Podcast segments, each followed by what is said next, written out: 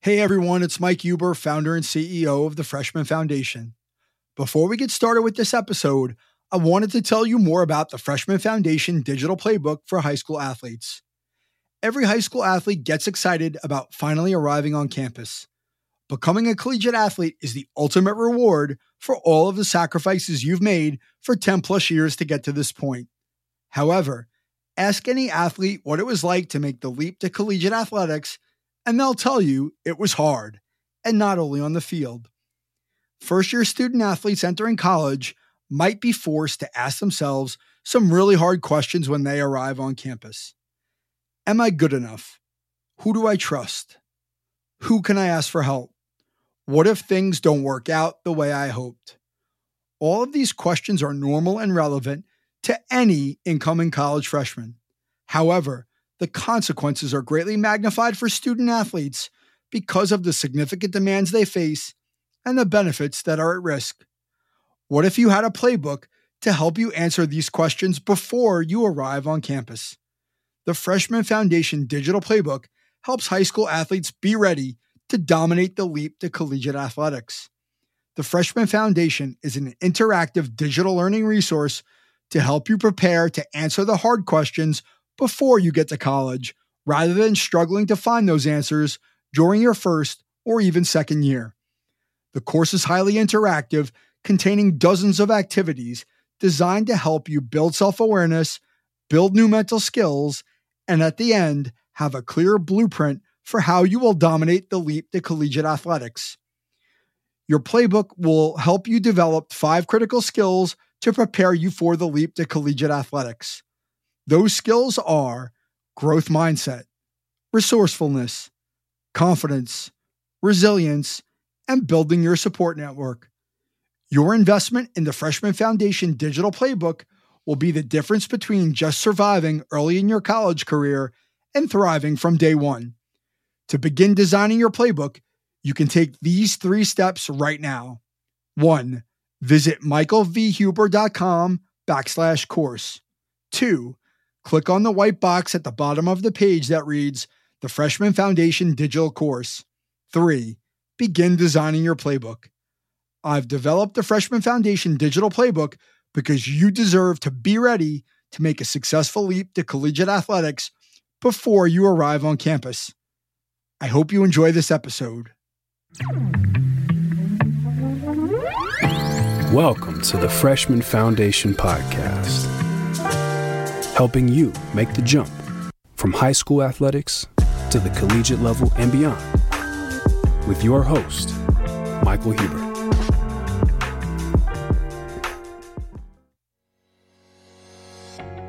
How has Matt Milone navigated rough seas to find smooth sailing on the baseball diamond?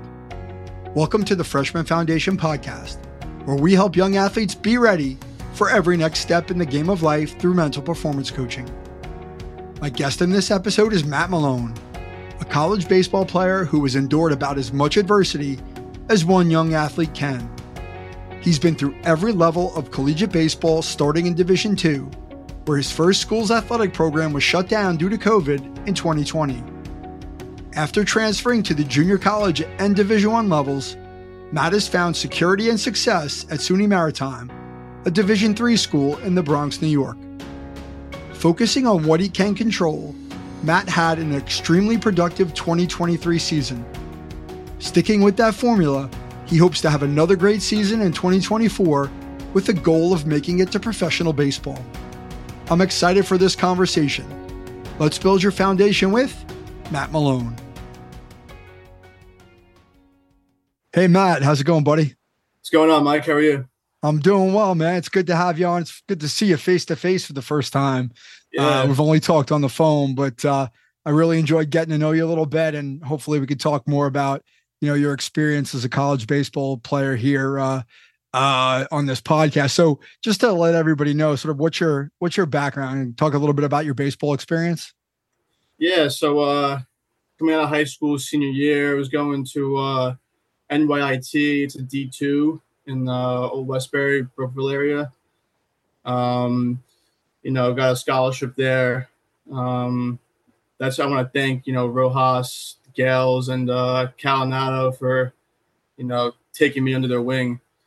But it was unfortunate that COVID was happening during this time. So like 2 weeks before we moved in, we got an email saying that like all athletics are closing for like 2 years or something like that. And I was like, man, like, what am I going to do? Because by then everyone had their rosters full for the winter and upcoming spring. So, yeah, went to a JUCO in Pennsylvania. After that, went to FDU, Fairleigh Dickinson University in New Jersey.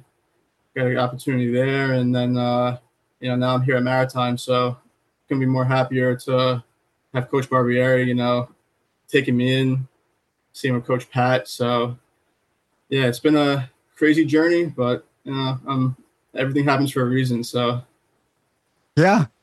Yeah, I know. You told me a little bit about that when we talked. I think it is, right? Because you know, we talked, you originally, right, you committed to NYIT on a scholarship, Division II.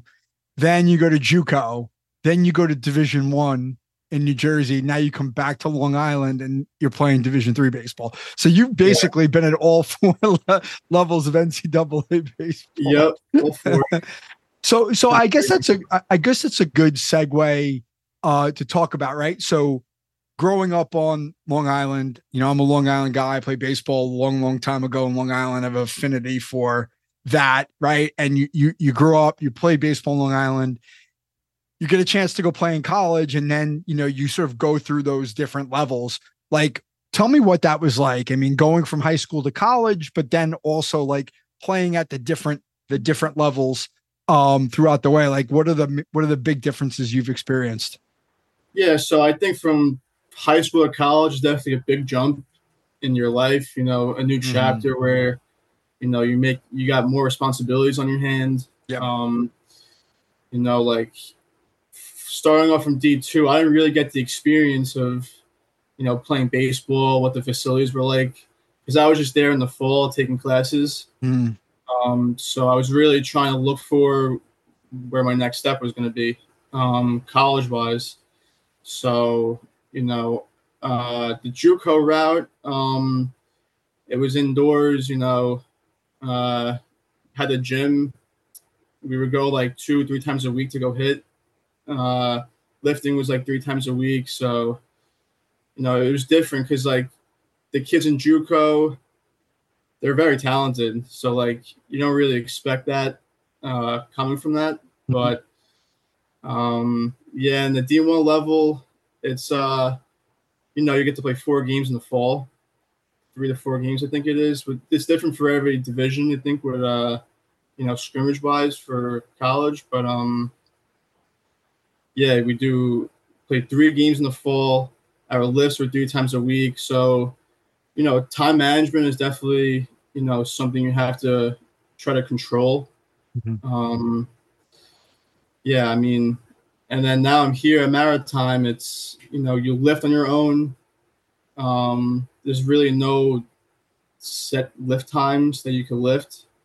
It's just you're on your own with lifting. Practice for the fall, we did 3 times a week. When the season starts, it's, I think, 6 times a week. Again, like lifts on your own. So like it varies different divisions, you know, with lifts or practice wise, but yeah, I mean, happy to be here. So, you know, I mean, basically like, you know, what you've been through, right? Like, so if I'm thinking about it, tell me if I get this wrong, right? But you grew up in Suffolk County. So you grew up in Eastern Long Island. Yep. Then you end up, you stay in Nassau County, right? Is Westbury, right? Is NYIT, right? Yep. Then you go to Pennsylvania for JUCO. Then you go to New Jersey for FDU. Now you're in the Bronx, right? With SUNY Maritime. Yep. So you've been, not only you've been at 4 different levels of baseball, you've been in 4 different places, you know, over 4 years. There's a lot of change there, right? And being able to handle that, I can't imagine was easy. And clearly you found a place that you're comfortable in because you had a really good season last year, which we'll talk a little bit about, you know, this Access, you know, baseball banquet that's coming up in November. I'm sponsoring the award. my company sponsoring the award that you're receiving in terms of college player of the year. Clearly you went out and were able to adjust well enough that you could go out and play and be successful on the field. But like, what were some of the things like, you know, and maybe not just where you're at now, but just in general, like off the field things that really challenged you through the process of bouncing around?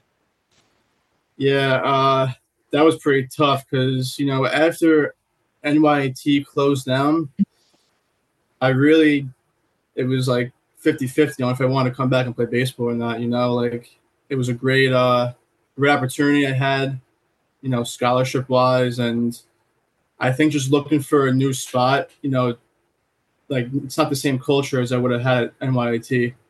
So it's all different cultures when you go to different programs and colleges. So, you know, I think trying to fit in or just get used to, you know, the baseball team, the school, the atmosphere, I think it gets, you know, a little challenging at first, but, you know, like I had a couple friends who went to these schools and, you know, different coaches reached out. So it was kind of fitting. Yeah, it definitely wasn't the plan that, you know, I wanted to have. Yeah, definitely tough on the mental side, but, you know, like I said before, everything just happens for a reason. So I knew I wanted to continue to play baseball. I still do career-wise. So I know I just had to work hard and, you know, people will find you, you know? Yeah. Yeah. But like you said, you know, after NYIT, New York Tech, decided to shut down in athletics, right? You said it was like 50-50, right? So like what was ultimately the reason why you decided to stick with it? You know, when it could have been easy to be like, I'm not going to do this. You know, because I wanted to stay active. I'm very, I like to be active, you know, lifts, do whatever. You know, if I would just continue on school, I feel like I'd miss baseball. So like during that time period when I wasn't playing and when, you know, COVID was happening and what was going on with NYIT, you know, I was like, wow, I miss baseball. Like, I don't think I could ever quit. You know, I've been playing since I was 5. So, you know, now I'm a senior now. So, you know, I got to try to work my way up and, you know, just continue to grind. And it goes fast, right? And I can relate to that, man. Like, you know, play as long as you can play, right? Because you just don't know when it's going to end. And if you can do it and you miss it, you know, you don't want to regret not playing. And clearly, you know, you've taken that path, but I think a lot of people do. And they look back and go, I wish I would have kept going.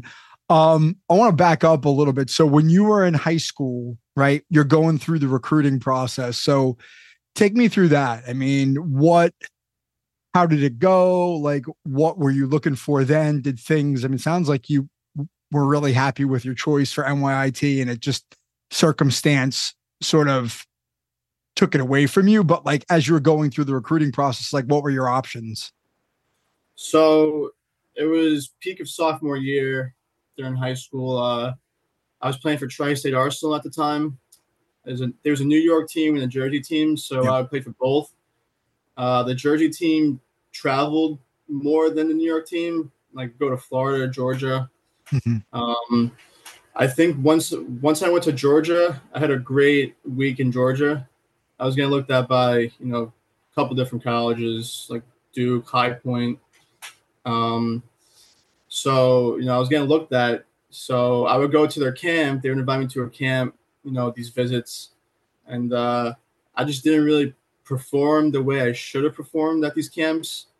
And, you know, some of these colleges kind of blew me off, you know, which I understand. But, yeah, like some of the Long Island schools blew me off, you know. So Tech was there. Actually, Rojas was my coach for Tri-State, and he was back then the coach at NYIT. So he came to see me play during high school, and then junior year was when I had a great season. Think about it, like 320 or had a couple bombs. So that really like showed out to why I picked NYIT, and it was honestly my only choice too. At the time, because, you know, these different colleges is, you know, just didn't want me. Yeah, so you know, NYIT was my only choice, and you know, I was happy that I'm grateful for the opportunity and scholarship when I got it. It's I don't really know. I mean, if I'm being truthful, I don't really understand that recruiting process, you know, the way that you do, because you went through it, right? And 30 years ago, that looked very different than what it does now, right? Like, yeah, absolutely. we weren't going to Georgia and Florida and to all these tournaments that everybody goes to routinely, you know, every year. But it's interesting, right? You go down to Georgia, right? It's that the Woodbat, right? WWBA, is that the one? Point. Yeah. Yeah. Everybody goes down there, plays, right? Like, there's obviously colleges down there. You could play great for a week and get all these looks, right? Then you go to a camp. Maybe you don't play as well as you could or should have, right? Because of whatever reason, right? You just have a bad weekend or, you know, whatever. And it's amazing how quickly, like, those opportunities come and go, which I think ultimately speaks to the number of baseball players that are out there now that are so competitive, right? There's so many choices, I think, for these schools that, you know, it's a lot of pressure, right? Because if you don't perform at one of these camps or at a tournament, you know, you feel like that's going to be, it's going to take away your opportunity. And like you said, things happen for a reason. And it sounded like NYIT was a great choice. I mean, when you were going through the recruiting process, like when you're going through those camps, like what were you thinking at those points where you're like, wow, these guys are interested in me. Now they're not. Like, how was that? How did you handle that? I feel like I had a lot of pressure on me, you know. I felt like I had to go out, you know, I felt like I was too tense, and, you know, that really didn't justify like what I did on the field. Yeah, putting so much pressure on me, like I had to do well, you know, I kind of want a scholarship from these guys, great school, great baseball program. So I was just trying to ball out, you know, and then when a couple of them didn't reach back out to me, or just didn't reach out at all, you know, like I was like, all right, maybe I should change something, you know, change the way I'm feeling my body, you know, like keeping everything maybe loose, you know, just going with the flow. So I didn't really think too much about, oh, these scouts going to see me, these colleges going to see me. Like, I kind of just went out there and just played my game. And I tried to block all that out. Like, if there was college coach there, I would be like, all right, like it's me versus the other team, me versus the pitcher. It's not like me versus, you know, these different college coaches. So yeah, I just try to block everything out and just play my game. Do you think like maybe some of the pressure that you felt or some of the things that were going on, was that more internal, like putting it on yourself, or you felt like did you feel like there was pressure from the outside too? A little bit of both. I mean, I would definitely say a little bit of both, you know, internally, like on the mental side, if I struck out, made an error in the field, like I can't sulk, you know, I can't show these coaches like, you know, bad temper, like they're not going to want a kid like that, which I honestly didn't handle that well up until high school. High school was when I was, you know, mentally I was pretty decent for the most part when it came to, you know, not having a bad day, or it was a weekend game and just didn't do good. You know, I try to keep my head high to just, you know, give me that positive energy back for the next game. Yeah. What do you think changed if you got better at that in high school? What do you think it was that changed your mental approach to the game or your outlook? Was there something specific? My father. He actually, during a travel game, it was when I was maybe 13, 14 years old, you could just tell, I think I struck out or grounded out, and he like talked me after the game. He's like, you got to change your attitude. He's like, no one wants to see a kid sulking in the outfield or when you're even that bad, walking back to the dugout. So I was like, you know, he kept telling me that, and I was like, all right, like something needs to change quick. If it doesn't, then baseball career is not looking too high for you. So, you know, I think sophomore year of high school kind of hit. You know, I started to get up myself, so I'd stay positive even if something bad happened. And, you know, my teammates were always there for me too. Like, oh, you want to go hit? You want to talk about it? Like, So it was definitely rough, the mental side going into high school, especially freshman year, because I got hurt freshman year, fractured my growth plate, my elbow. So, yeah, it was definitely tough, but sophomore year really took a turn and got things going. At what? Well, first of all, let me say this. Like, I think it's clear that you obviously respect your father's opinion and advice, because I think a lot of kids that age probably wouldn't have taken it to heart as much as you did. And truthfully, I've had, players' parents come to me much later, like in high school, saying like, my son is a great player, but like, he can't control his temper. He can't control his emotions. And this is like a 16, 17-year-old kid, like who's throwing his helmet or bat or whatever after, strikeouts, and it looks really bad. And it's a reflection on the family. I think that could continue on through high school and college. Right. But you're right. Like, a coach doesn't want that. Right. Cause you don't want to have to deal with that. And the fact that you were able to make that change is really important. And it's certainly something that, an attitude is something you have complete control of, right? So if you're able to keep that in check and you're able to control yourself, I think that's going to go a long way to getting noticed, because it's not only the performance, but it's also being able to be composed. When you were a freshman, like when did you start playing varsity baseball in high school? What year? Sophomore year. Okay. So what was that like? I mean, because you're 15, maybe 16, you're playing against guys 2 years older, and you're coming off of an injury. What was it like there, like that sophomore year when you get called up to varsity, right? Presumably a lot of your friends are playing JV, like you normally would in 10th grade, you're on varsity, you're coming off an injury. Like, what was that like for you? Yeah. So it was difficult, in the fall, facing kids that, were my age, a year or two older, pitching, I don't know, mid, high eights at the time. Big difference. Big difference. And these kids are big too. Like, I was like scrawny, like, I looked like I didn't fit in. But, at the time, EJ Expósito, he just he was drafted to the Braves, and Logan O'Hoppe, he's on the Angels now. Yep. In the bigs. They really, helped me out, trying to become like go under their wing a little bit.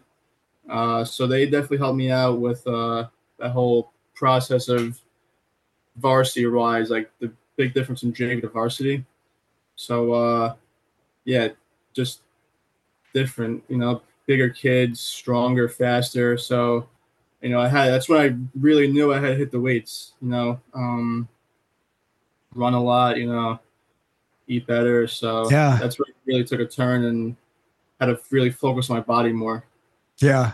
It's funny you say that, because when I was, I was getting ready for this, I just sort of did like a quick search on the internet, right? And like you get, your sophomore year, perfect game picture, and you were like 150 pounds, right? Yeah. And now you see a picture in college and you're like 50 pounds heavier, right? Like, yeah, it's a big difference, right? And I, the kids who are 15 are throwing 80, and the kids who are 18 are throwing 88, right? Yeah. Or 90. Yeah. That's a big difference, right? And you've got to be able to see that velocity to get used to it. And that's a tough transition, right? So you have to be mentally tough to be able to accept that failure for a bit until you get more comfortable seeing consistent velocity, right? And a lot of kids, baseball players in general, right? Whether you're a sophomore playing varsity in high school, or a freshman playing against seniors in college, or you're drafted to play professionally, right? Like, there's always going to be somebody better and who's more advanced. And so you've got to learn how to weather that storm, especially when you've always been one of the best, which I'm guessing you were, right? Like, if you're playing, varsity as a sophomore, and you're playing, Tri-State Arsenal for New Jersey, right? I think Mike Trout played Tri-State Arsenal for New Jersey, right? Yeah. A good club, right? So like, you got to be good, but at the same time, you're used to being really good. And now all of a sudden you're like, oh, like these guys are way better. Yeah. Yeah. And it's got to be motivating, right? It can't like make you down. And it's great that you had those guys. Like, I didn't even realize they both went to SJB. They did. Yeah. Yeah. It's great to have that kind of player to play with who can mentor you through that and support you. That has to be pretty cool. Yeah, Logan was actually a senior at the time when I was a sophomore, and EJ was a junior at the time. So, you know, once Logan went on to get drafted by the Phillies at the time, it was just me and EJ, you know, hitting off the machine, you know, seeing that velocity and, you know, seeing live pitching too in the fall really helped too. Yeah. You know, seeing different spin, you know, what's there like, you know, so it was definitely a challenge, but, you know, when I was with those guys, they helped me out a lot. So do you still keep in touch with those guys? I keep in touch with EJ a little bit, Logan, not so much. Okay. So he's with the Angels now, right? Yeah. He just got transferred to the Angels, traded. Yeah. Yeah. Yeah. That's pretty cool. Right. And, you know, I think, you know, listen, you know, I guess at this point, right, is this how much more eligibility do you have left? So I have an extra year left. So I'm probably going to take that. So it's 2 more years? Yeah. So I have this year, then next year. Okay. Yeah. So ultimately, what's your goal in all this? What do you want to get out of baseball?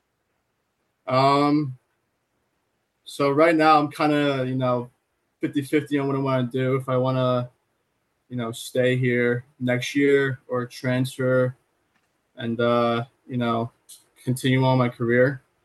You know, right now my goal is to play professional baseball. So I've been trying to work hard, you know, even though I had one good year under my belt, I still have to be consistent with myself and just continue to keep doing what I did last year and be even better.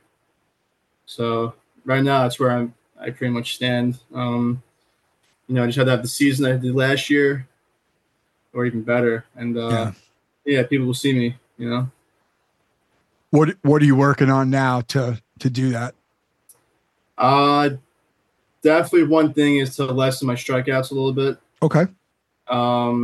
And start getting on base more. That and stealing some bags. I think I only had like 6 bags last year, so it's kind of want to hit the double digits. Were you a base stealer in high school? I mean, I'm pretty quick, so I would like to, but yeah, during high school I was pretty quick. Okay. I had way more bags than I did now, so. So I'm actually interested in this. I'm curious. So, like, is stealing more bases in college? Is that like? Do you have like? Is that like on the coaches or is that on you or both? With me, it's on me. You have a green light to go. I think you have to build like a trust. Yeah. So like you have to be kind of know what's going on in the game, the situation.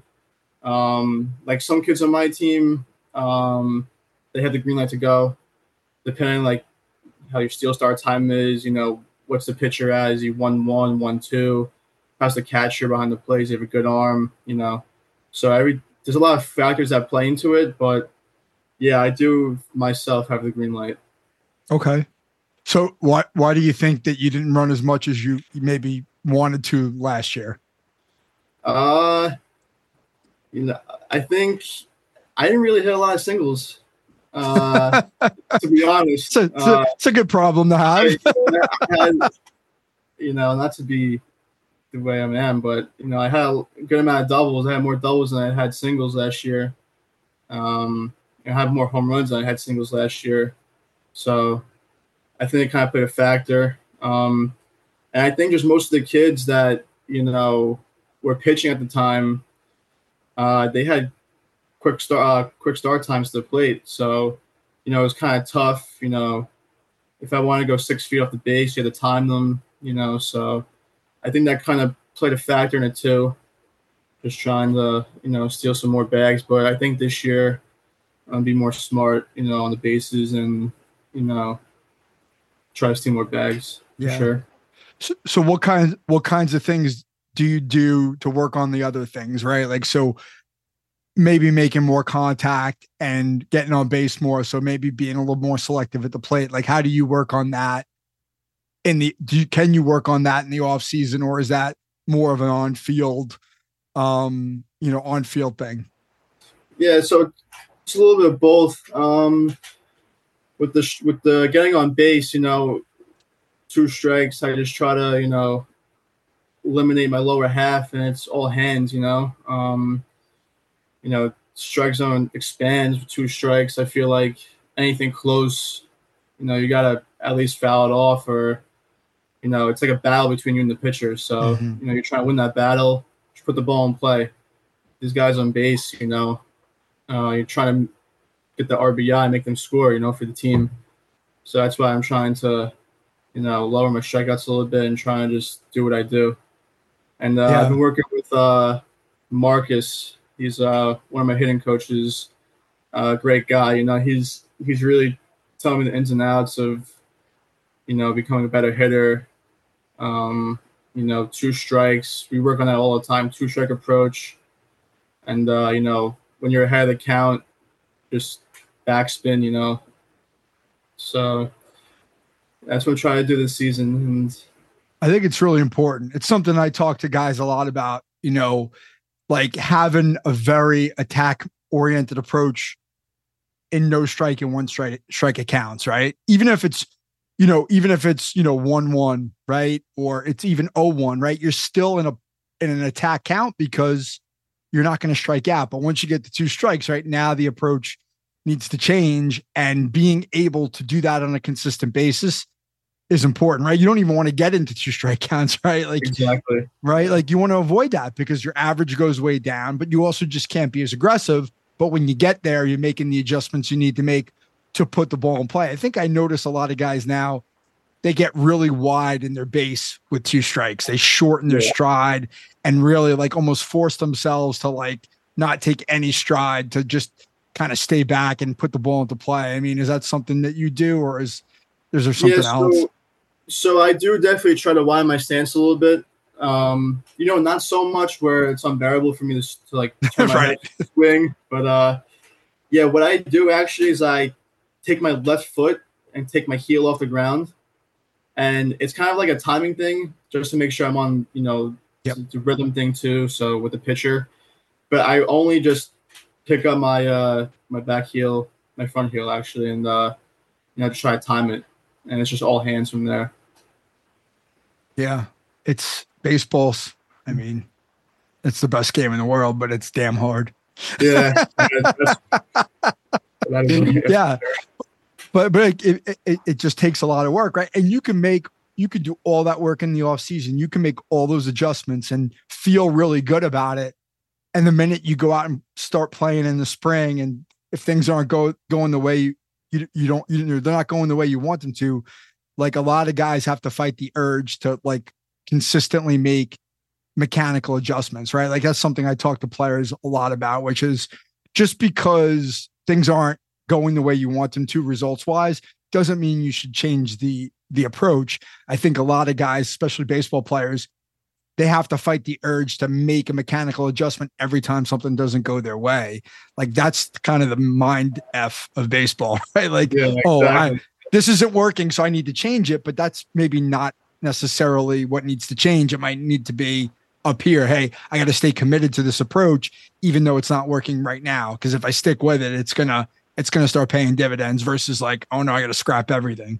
100%, and I'm guilty of that too. Because you know, if I strike out, and I'm like, this is a new two-strike approach. I'm like, wow, I gotta change it up. But you know, like I think just being consistent of what your approach is, I think it'll go a long way. You know. Yeah. It sounds like you have good coaching too, and that makes a huge difference. Absolutely, yeah. So, I mean, it sounds like, you know, you got a lot to look forward to this season and beyond that. So, I guess to close up, I want to ask you about, and this is like I mean, obviously, this is something like you're being awarded, right? Like you're receiving the College Player of the Year award from Access Baseball, which is a Long Island media outlet, right? Covers all Long Island baseball. I grew up in Long Island. I was a Long Island baseball kid, played, you know, high school, you know, 4 years in high school. Like, what's it feel like to be able to come back, right? To come back to the community and accept that award, knowing all that you've been through and all the things that you had to like endure to get there. Like, what's that going to be like when you go to accept that award? It's going to be honoring and grateful. You know, in my opinion, I was the underdog, you know, my whole life, which I love being the underdog because, you know, once you shoot up, you're like, well, you're getting all this like fame and like, you know, all this hype around you. So, you know, it's gonna be great to think about like where I came from first freshman year till where I'm at now, you know, during that whole journey and process of what I've been through. So yeah, definitely, you know, grateful is probably best thing. It's gonna be a lot of fun. I'm looking forward to it. I'm gonna be there. I'm excited to watch you get the award. I'm excited to be a part of it. You know, it's kind of like coming home. So I'm looking forward to November 4th. It'll be a lot of fun. So Matt, thank you for joining me on the podcast. It was great to talk to you and get to know you a little bit better. Absolutely, Mike. Thank you for having me. All right. Thank you. So what was your biggest takeaway from my conversation with Matt? My biggest takeaway is that resilience is perhaps the greatest skill that any athlete can have. Sometimes circumstances derail our plans, and we can only control our attitude, preparation, and effort as we persevere through difficulties. Matt is a case study in resilience. It might have been easier to give up on baseball when COVID shut down his school's baseball program. Rather, he continued to pursue his dream of playing baseball while finding ways around and over roadblocks. I want to thank Matt for sharing his story with us on this episode. He's a great role model for any young athlete that wants to succeed at the next level. You can follow Matt on Instagram at mattmilone13 to learn how you can be ready to dominate the leap from high school to collegiate athletics. Visit michaelvhuber.com/course. Thank you for listening. We'll see you back soon for episode 71.